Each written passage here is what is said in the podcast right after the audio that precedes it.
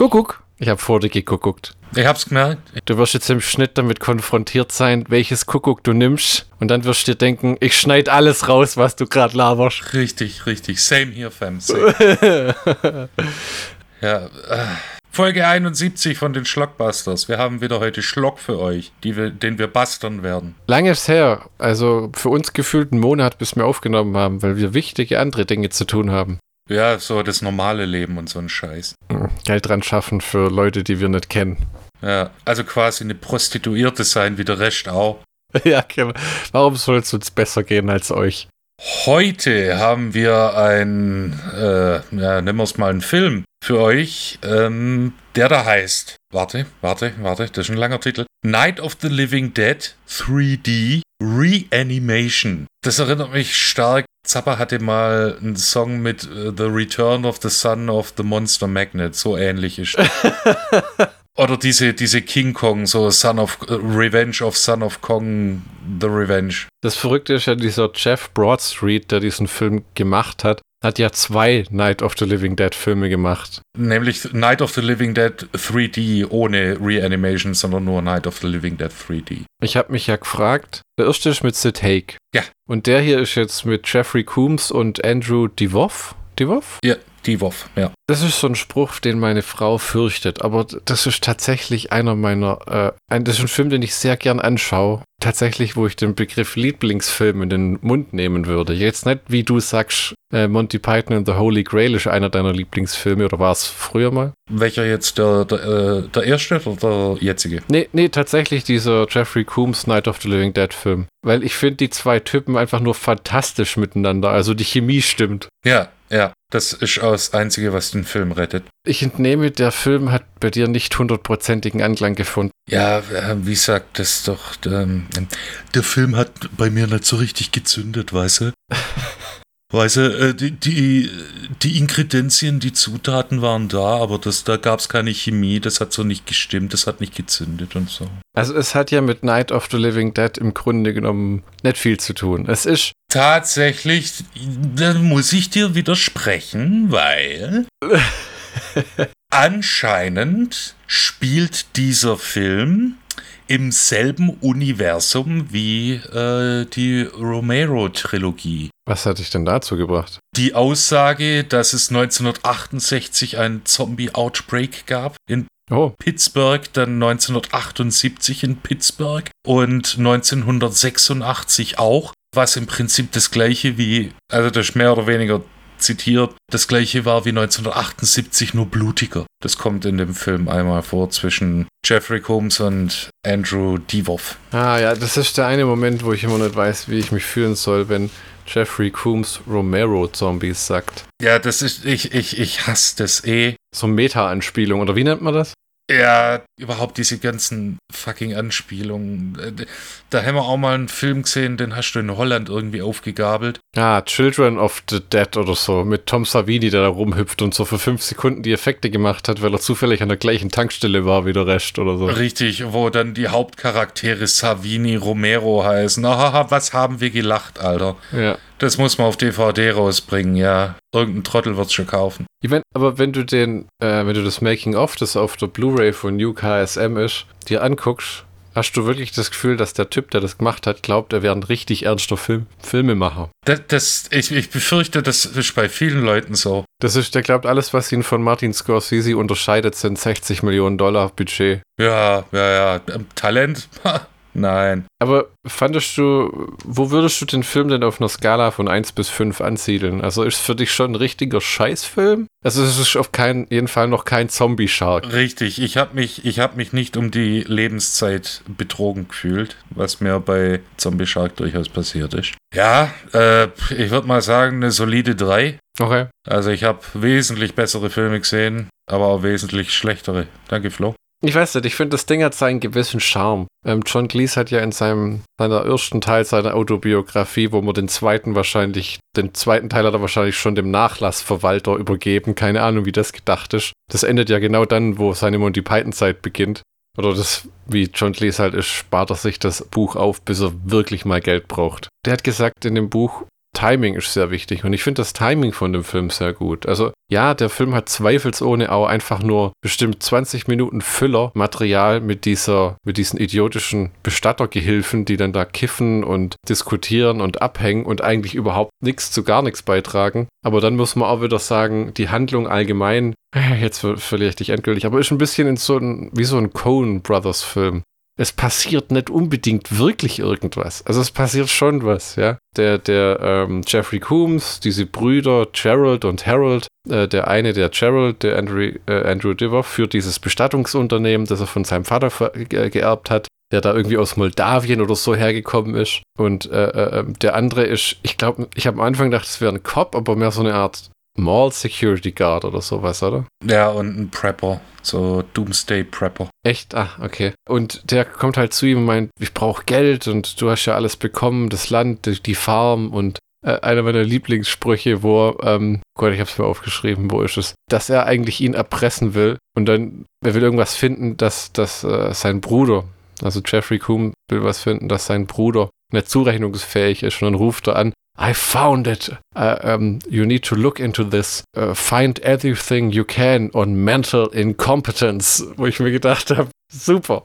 Also er, er, hält seinen Bruder im Grunde genommen für einen Trottel und will ihn deswegen jetzt ähm, das Erbe entziehen lassen. Und dann plänkelt es mehr oder weniger so vor sich hin, ne? Dann taucht der Vater mal auf, der noch ein Zombie ist und den er schön mit Wunderbäumen geschmückt hat, weil er stinkt was, was mir halt so ein bisschen sauer aufstößt. Also es hat mich stellenweise schon an De La Morte de la More erinnert. Die Prämisse zumindest. Ein Typ leitet ein Beerdigungsunternehmen, gut, und hat einen passenden Friedhof dazu. Hm. Und äh, es gibt Zombies, die er mehr widerwillig als alles andere tötet. Okay, es war schon, die Ausgangssituation war okay. Was, was mir dann halt wieder sauer aufstößt, sind diese rotzblöden politischen Anspielungen, die halt erstens den Film klar sagen, okay, der Film wurde 2012 gemacht. Sarah Palin. Weil das damals so aktuell war. Mhm. Und das lässt halt den Film altern wie, wie Milch. Es passt gar nicht rein, gell? Scheinbar im Making-of verfährt man auch. Also der Film hat so eine komische Sarah Palin-Imitatorin. Sister Sarah. Ja, die nachher dann auch so ein Hauptcharakter wird, was ja mal so eine ganz prominente, ich dachte immer, die wäre Kanadierin, aber war sie gar nicht. Nein, Alaska. Also die war äh, äh, Gouverneurin von Alaska. Wie du sagst, es lässt den Film halt wahnsinnig altern weil kaum einer mehr inzwischen weiß, wer das ist, weil die Tuss ja in der Realität keine Rolle mehr spielt. Und ähm, die Schauspielerin, die diese Frau spielt, ich dachte, das wäre so eine Imitatorin wie bei Uwe Bolls Postal, den Typ, der George Bush gespielt hat. Der ja da, die, da gibt es ja so Leute, die dann so echt durch die Welt touren und für so Sketche und überall sich dann mieten lassen. Ja. Aber die Frau, die sie da rekrutiert haben, die wusste überhaupt nicht, wer Sarah Palin war. Nicht, dass man das unbedingt wissen muss, aber das ist so normal. Das sollte man als Amerikaner halt schon ein bisschen wissen, wenn sie halt tatsächlich Vizepräsidentin, als Vizepräsidentin antritt. Also, das sollte man, sollte man als Amerikaner schon wissen, dass es Obama Kerry und McCain Palin gegeben hat. Hm. Das ist dann halt wieder so was typisch Amerikanisches. Hm. Ja, ja, auf jeden Fall ähm, auch, ist das auch nicht mein Lieblingsteil vom Film. Am Ende hin verliert es mich so ein bisschen, weil der Film irgendwie nicht so richtig weiß, wie mache ich jetzt aus dieser komischen Bestattungsinstitut, wo wir die Leichen nicht verbrannt haben, weil irgendwie dem sein Vater hat immer von der Regierung so Experimente angenommen und das waren im Endeffekt Zombies. Борис. Dann hat er so einen riesigen, riesigen Kühlraum, wo seine Tante, die da einmal rein äh, stolpert, meint, hier müssen hunderte von Leichen liegen. Ja, das ist das Krematorium. Ja, genau. Also ich habe ja vermutet, dass der die nicht verbrennt, weil er glaubt, dass er so eine Art Return of the Living Dead 2 Zombie-Staub-Asche äh, generiert. Ich glaube, das war die Handlung von Return of the Living Dead 2. Die verbrennen die Zombies und die Asche rieselt über die Nachbarschaft nieder und dann äh, äh, Suburban Neighborhood Zombies. Aber da gab's, was war der Grund, dass der die nicht verbrannt hat? Der hat Angst vorm Feuer. Das war wirklich alles. Ja. Okay. Ja. Mhm. Michi, möchtest du uns heute mal die Eckdaten runterbeten? Okay. Also, äh, falls ihr es noch nicht mitbekommen habt, äh, es geht um Night of the Living Dead 3D, Reanimation, The Return of the Living Dead, The Revenge of the Living Dead und der ganze andere Scheiß. Das ist ein 2012er Horrorfilm, der quasi eine Prequel sein will zu Night of the Living Dead 3D von 2006. Regisseur war äh, der bereits erwähnte Jeff Broad Street, der unter anderem auch das äh, Drehbuch verfasst hat und das produziert hat und auch noch geschnitten hat. Sein anderer Claim to Fame ist dieselben Credits bei Night of the Living Dead 3D. Äh, was anderes habe ich von dem nicht gefunden und das finde ich auch gar nicht so schlecht.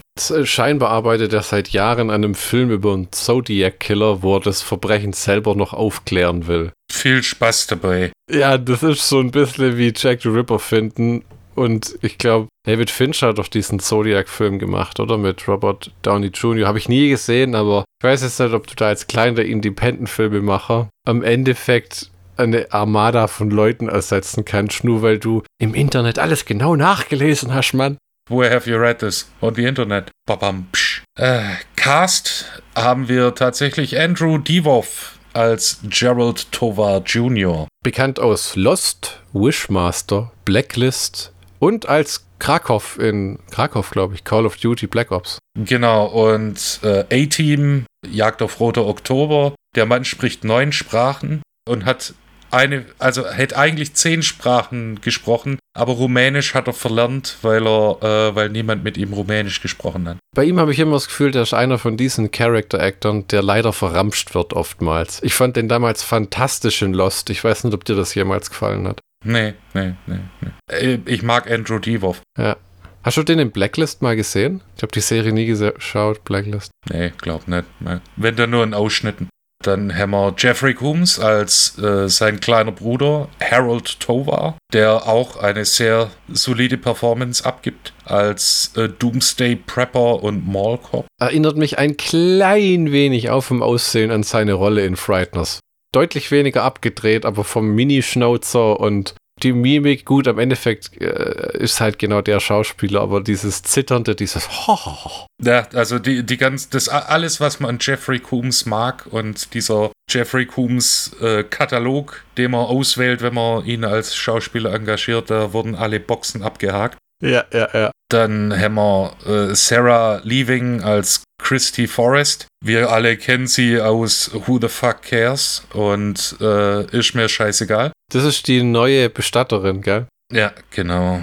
Die ihre eigene Kanone hat, um Leichen den Mund zu verschließen. Dann haben wir Robin Sidney als Diane. Es wird sehr oft betont, dass sie Diane heißt. Äh, die latente nekrophile Züge hat und äh, auch dem Ecstasy nicht abgeneigt ist. Und im Gras. Ja, und im Gras. Und im Bier, wenn man, wenn man danach geht. Bei der hätte ich jetzt vermutet, dass du die scharf fandest. Definiere scharf. Ich finde alles scharf. Im Prinzip alles scharf, was weibliche schon einen Puls hat. Oh, okay, ja, so rote Haare, durchgeknallt, merkwürdig. Ja, man sieht auch eine, äh, äh, soll man Sexszene nennen? Hm. Ist ja mehr so, also sie hüpft in Unterwäsche auf einer Leiche rum. Und es soll anscheinend Sex sein. Es war das Beste, was Jeff ohne Nudity rausholen konnte in dem Film. Ja, anscheinend. Und es wird auch 25 Mal auf die Frau geschnitten, wenn sie in ihrem Korsett mit ihren rausploppenden Brüsten dann nachher auf der Kirchenbank liegt. Ja, natürlich, das ist äh, wichtig für den Plot.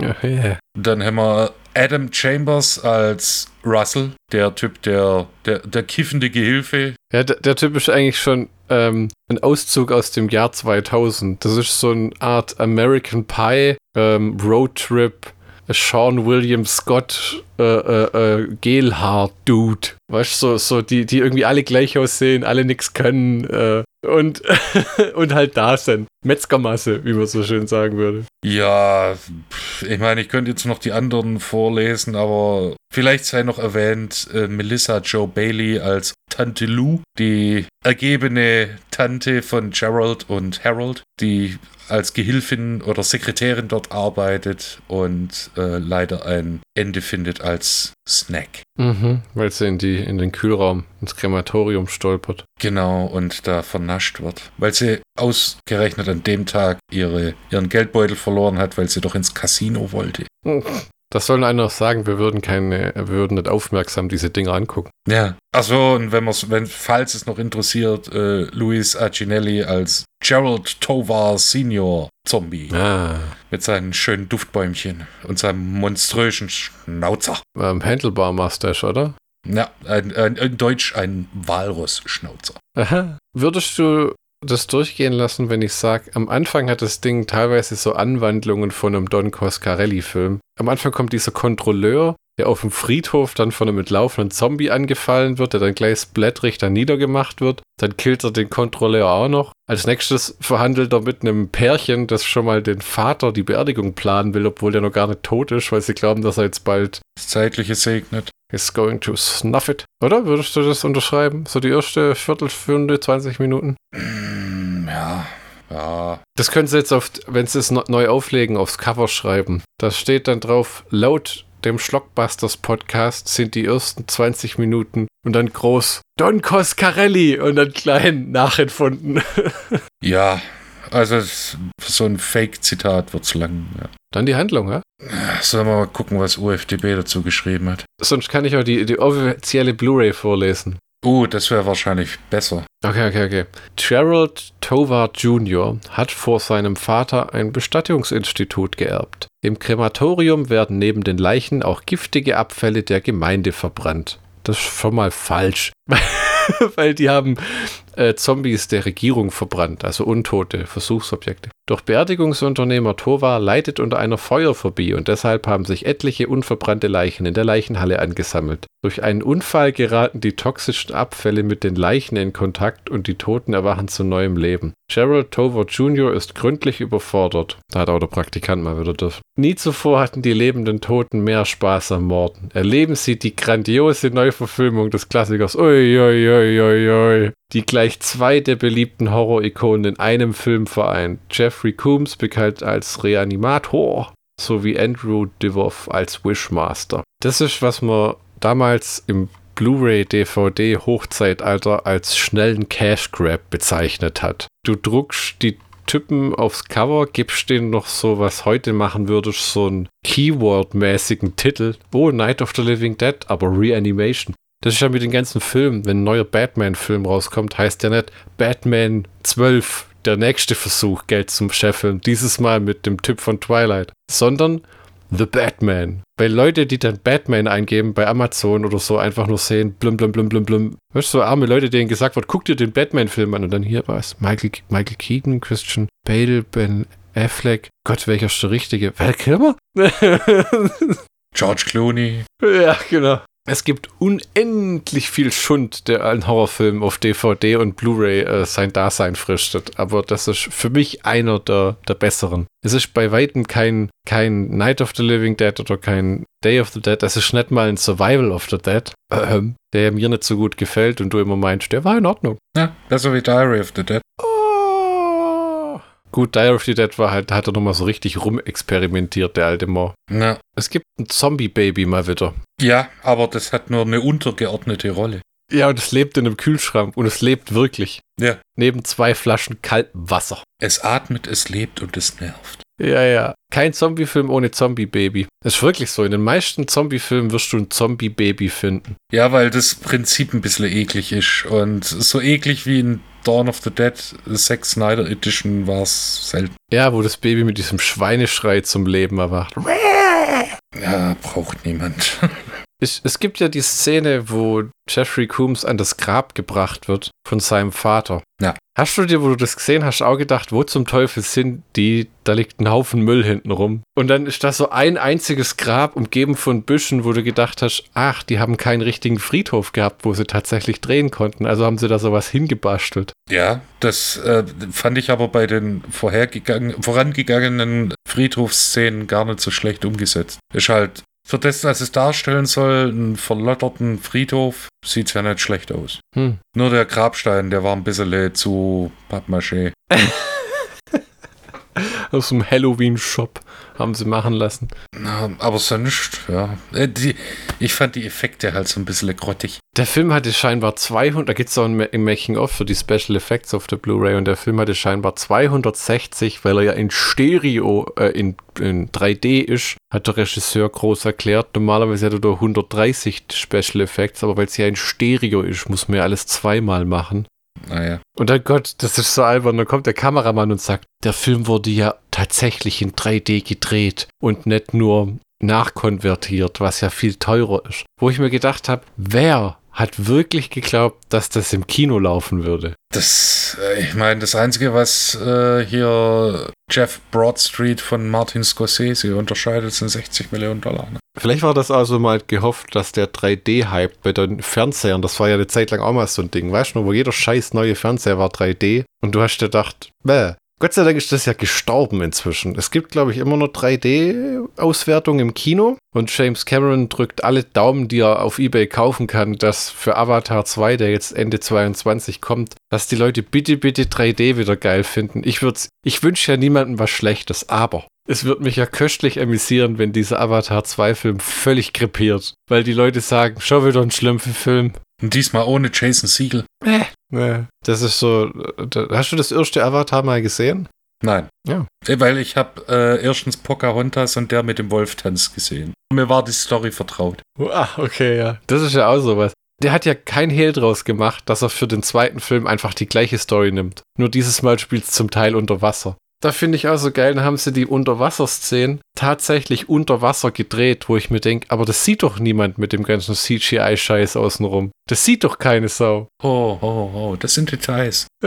aber apropos CGI, diese, dieses Szene, wo Jeffrey Combs im Grab liegt. Ich meine, come on. Die haben den halt, aber die haben den da reingekiet. Also in das Grab. So sieht's halt auch aus. Es ist manchmal verrückt zu sehen bei so B-Movies, was alles CGI ist. Also in den Effects Making Off habe ich auch gesehen. Da gibt es eine Szene, was ich wahrscheinlich schon vergessen haben. Da läuft Andrew DeWolf zum ersten Mal rein und im Vordergrund schnitzt diese Diane an so einer, wie so einer Wachsfigur rum, so einem Kopf. Ja, doch. Und da steht, wenn der Andrew reinkommt, steht eine Kerze neben der Diane und die geht aus, wie er reinkommt. Die Kerze haben sie da reingekiet. Also das ist tatsächlich ein Greenscreen-Effekts-Shot, weil sie sich überlegt haben, wie kriegen wir das, dass die Kerze genau dann ausgeht, wenn der stehen bleibt.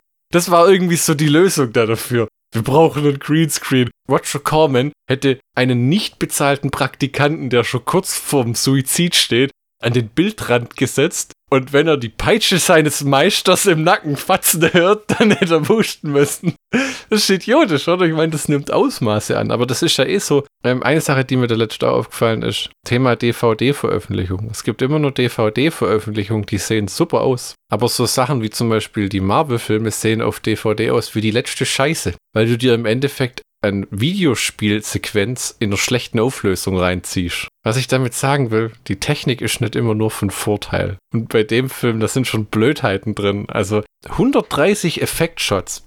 Ich könnte wetten, wenn wir die erste Herr der Ringe DVD rausziehen, dann hatte der ganze erste Herr der Ringe Film damals irgendwie was 300 Effektshots oder so. Und das Geile ist auch, dann siehst du so einen CGI-Onkel, der das wieder alles alleine machen musste. Wenn er seine Hand hebt, um auf dem Bildschirm was zu zeigen, siehst du halt, wie der so eine Sehenscheidenentzündungsschiene anhat von seinem Kerker, in dem er gehalten wird, wo er den ganzen Tag irgendwelche Kerzen rein CGI muss und ähm, im Nebenan das Gestöhne seiner Kollegen hören, die irgendwelche Gummimacheten rauskien müssen. Was wird eigentlich aus dem Vater von denen? Bringen die den um? Ich glaube, ja. Ja, doch. Ja, ich glaube, der bekommt eine Kugel im Kopf. Das habe ich tatsächlich schon verdrängt. Ja, dieser, dieser ganze Showdown, der ist so ein bisschen. Weil es muss ja eine Zombie, ein Zombie-Massaker geben. Ja. Und wenn du halt eine Software nimmst. Die Jeffrey Coombs in einer Szene mit drei Fingern hält. Die bekommt die so, so zugedrückt und der kann sie gerade so festhalten mit drei Fingern. Ja. Weißt du, wenn sie wenigstens das scheiß Kügelchen-Magazin unterm Lauf rausgenommen hätte, dass es nicht ganz so offensichtlich ist. Weil keine Shotgun der Welt hat ein gottverdammtes Patronenmagazin unterm Lauf. Ja. Also, also das ist immer unterm Lauf, die Patronen, aber halt so ein richtiges äh, wie Maschinengewehr-Magazin, das da reinsteckt. Das war ja zeitlang so ein Ding, gell, bei billigen Filmen. Nehmt eine Software, das raffen die eh nicht. Und dann haben sie so den Adobe After Effects Standard Muscle Flash reingesetzt und irgendein Sounddogs.com Waffengeräusch. Und dann immer das Gleiche. Ich meine, böse Zungen behaupten, das hätten wir auch mal gemacht. Aber, moving on. Wo die Zombies dann gemeuchelt werden, das ist dann nicht so ein wirklicher Payoff. Da hast du nur die Genugtuung, dass Zombies geschnetzelt werden. Ja, das, weil es halt auch aussieht, wie wenn Leute vorm Greenscreen rumlaufen und umfallen. Was im Prinzip hundertprozentig so war. Ja, sieht man auch im Making-of. Das Einzige, was, was, was eine coole Idee war beim Zombie-Geschnetzel, das war der erste Pistolenkill von dieser Christie. Nee, der zweite, wo die, wo Sister Sarah da abgeknallt wird und du siehst noch so ein bisschen Rauch aus dem Mund, weil Kopfschuss und. Weißt du, was ich auch gut fand? Äh, jetzt, wo du sagst, wo Andrew dem einen Zombie mit dem Gewehrkolben äh, den Kiefer wegschlägt. Und auch wo am Anfang mit der Schaufel den Kopf abtrennt, das sah gar nicht so übel aus. Es ist ja tatsächlich nicht übel, aber es ist halt weit von gut weg. Der Film ist halt wie seine Untoten selber. Nix, nicht ganz am Leben, aber auch nicht wirklich tot. ist irgendwie sowas zwischendrin, wo du sagst, wenn du eh schon vier Zombie-Filme heute Abend anguckt hast und dann schiebst den nur hinterher, machst auch nichts verkehrt. Aber wenn du auf dich auf den jetzt die ganze Woche freust und das ist dein Freitagabendfilm, na dann ist das Wochenende auch gelaufen. Und ich glaube, dieser Jeff Broadstreet hat noch nie gekifft in seinem Leben. Diese typische Darstellung, gell? Die, wie wenn er die ganzen Cheech and Chong Filme gesehen hat und jetzt wäre er Experte. So wie es im Film dargestellt wird, so funktioniert Gras, ne? Ja, inklusiver GEMA-freier Jimi Hendrix-Musik, die im Hintergrund läuft, ne? Damit kann ich mich ja fast nur anfreunden. Aber dieses, oh, ich habe dann Halluzinationen von den Leuten, die um mich rum sind. Ja, nee, so funktioniert Gras nicht. Weißt ich, ich habe in meinem Leben noch nicht gekifft, aber ich weiß, dass es so nicht funktioniert. Ja, so funktioniert es nicht. Hunger, Hunger, müde und Hunger. Bisschen wie nach einem ehrlichen Arbeitstag, nur krasser.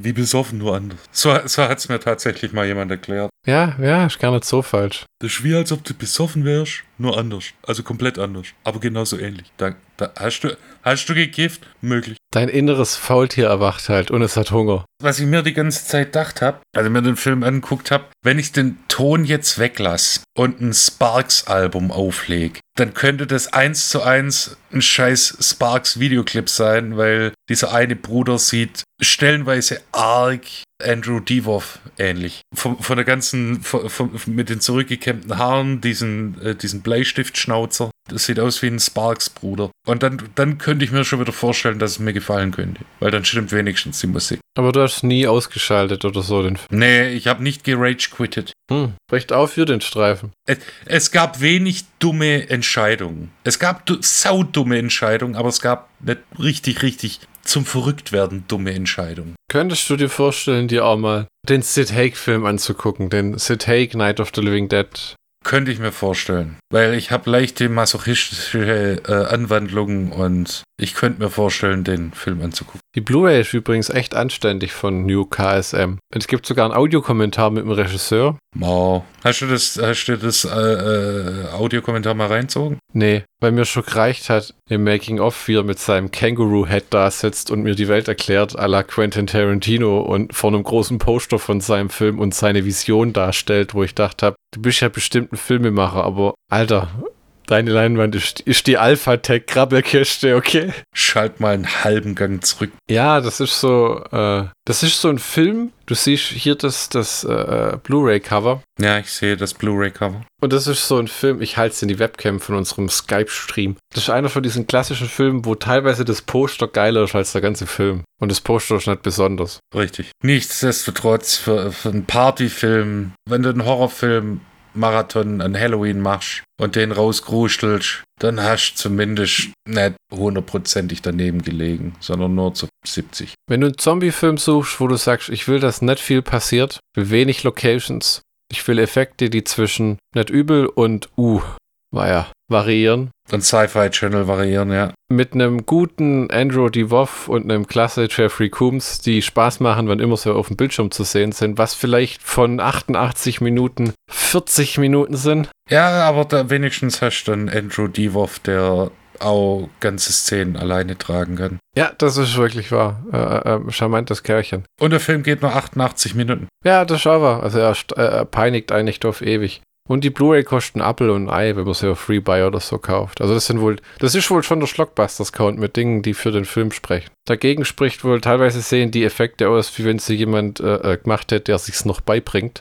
So ein Sci-Fi-Channel-Praktikant. Die Handlung von dem Film lahmt so schlimm, dass er irgendwann einfach aufgibt, in den Straßengraben kippt und dort liegen bleibt. Mit Biegen und Brechen schafft's gerade noch mit den vereinten Kräften von Andrew Devoff und Jeffrey Coombs aus dem Straßengraben heraus zu kriechen. Das ist so ein Streifen, wenn du jetzt diesem Jeff Broadstreet, wenn da jetzt irgendein Verrückter kommt und sagt, oh, ich fand den Film fantastisch und den müssen wir nochmal machen, aber mit mehr Geld. Hier sind 60 Millionen. Dann hättest du den gleichen Film, nur dass die Zombies irgendwann das Bestattungsinstitut verlassen und die ganze Stadt angreifen und die dann da rumfahren, um die aufzuhalten. Weil das war ja auch so ein klassisches B-Movie-Ding, dass das alles auf diese eine Location. Die haben irgendeinen Bestatter gefunden, der entweder die Hütte bald verkauft oder gerade zu hat. Warum auch immer. Denn wir wissen ja, gestorben wird immer. Ja, ja, ja. Das ist zukunftssicheres Gewerbe. Hallo? Ja, ja. Und dann haben sie halt das als Kulisse nutzen können. Die Kapelle, die Büros, äh, ich meine, der Kühlraum,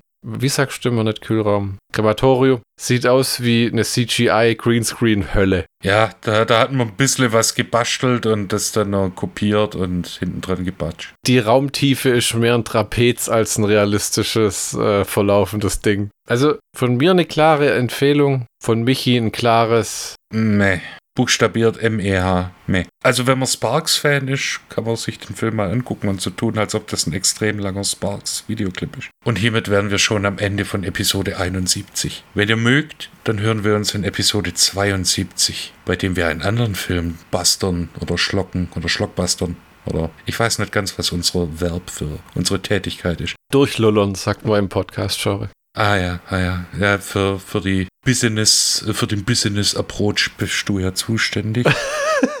ich bin nur hier und rede in Mikrofon. Ja, genau. Ja, vor mir sind lauter Hebel und Knöpfe, die ich die ganze Zeit drehe, drück und schalt und hin und her mache und nebenher noch telef telefoniere. Richtig, und auf dem, äh, auf dem Ding steht groß und fett Fisher Price. Ja. Aber dann lassen wir euch in Ruhe, entlassen euch in den Tag, in die Nacht und wir freuen uns, falls ihr wieder einschaltet in Folge 72, wo wir den Film A Cure for Wellness durch Ein Mystery-Thriller. Aber dazu mehr in der nächsten Folge. Bis dahin verabschieden wir uns. Toodles. Auf Wiederhören.